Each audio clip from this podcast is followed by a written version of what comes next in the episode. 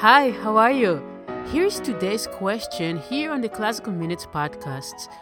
What is the difference between an amateur and a professional musician? These days, we like to have such things clearly defined, unlike in previous centuries when the boundaries were a bit more gray.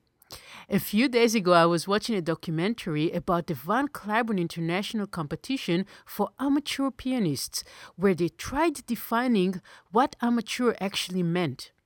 Somehow, the word amateur has come to have some negative connotations for most people, but for this competition, they defined amateur musicians simply as people who do not make a living as musicians. At the same time, most of the participants were highly accomplished, and many of them held multiple music degrees from top universities. These were pianists who chose not to pursue a full time career as musicians because of the difficulty of making a living at it, not because of anything amateurish in their approach to music.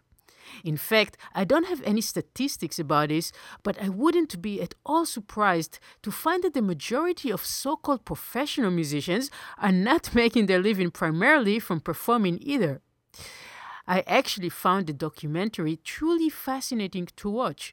Since the pianists who participated in the competition were not dependent on music to buy their food and were not as anxious about winning the competition, their love for the music, the fact that music is so essential to their happiness and fulfillment in life, really came through.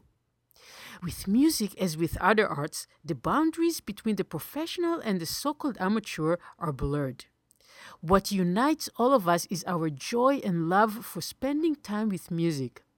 Actually, it's interesting that the original meaning of the word amateur is someone who loves something. So maybe the real challenge is not for amateurs to play on the level of professionals, but rather for professionals to love music in the same way as amateurs. Okay, I'm pianist Yael Weiss from classicalminutes.com. I'll see you here with more about music tomorrow.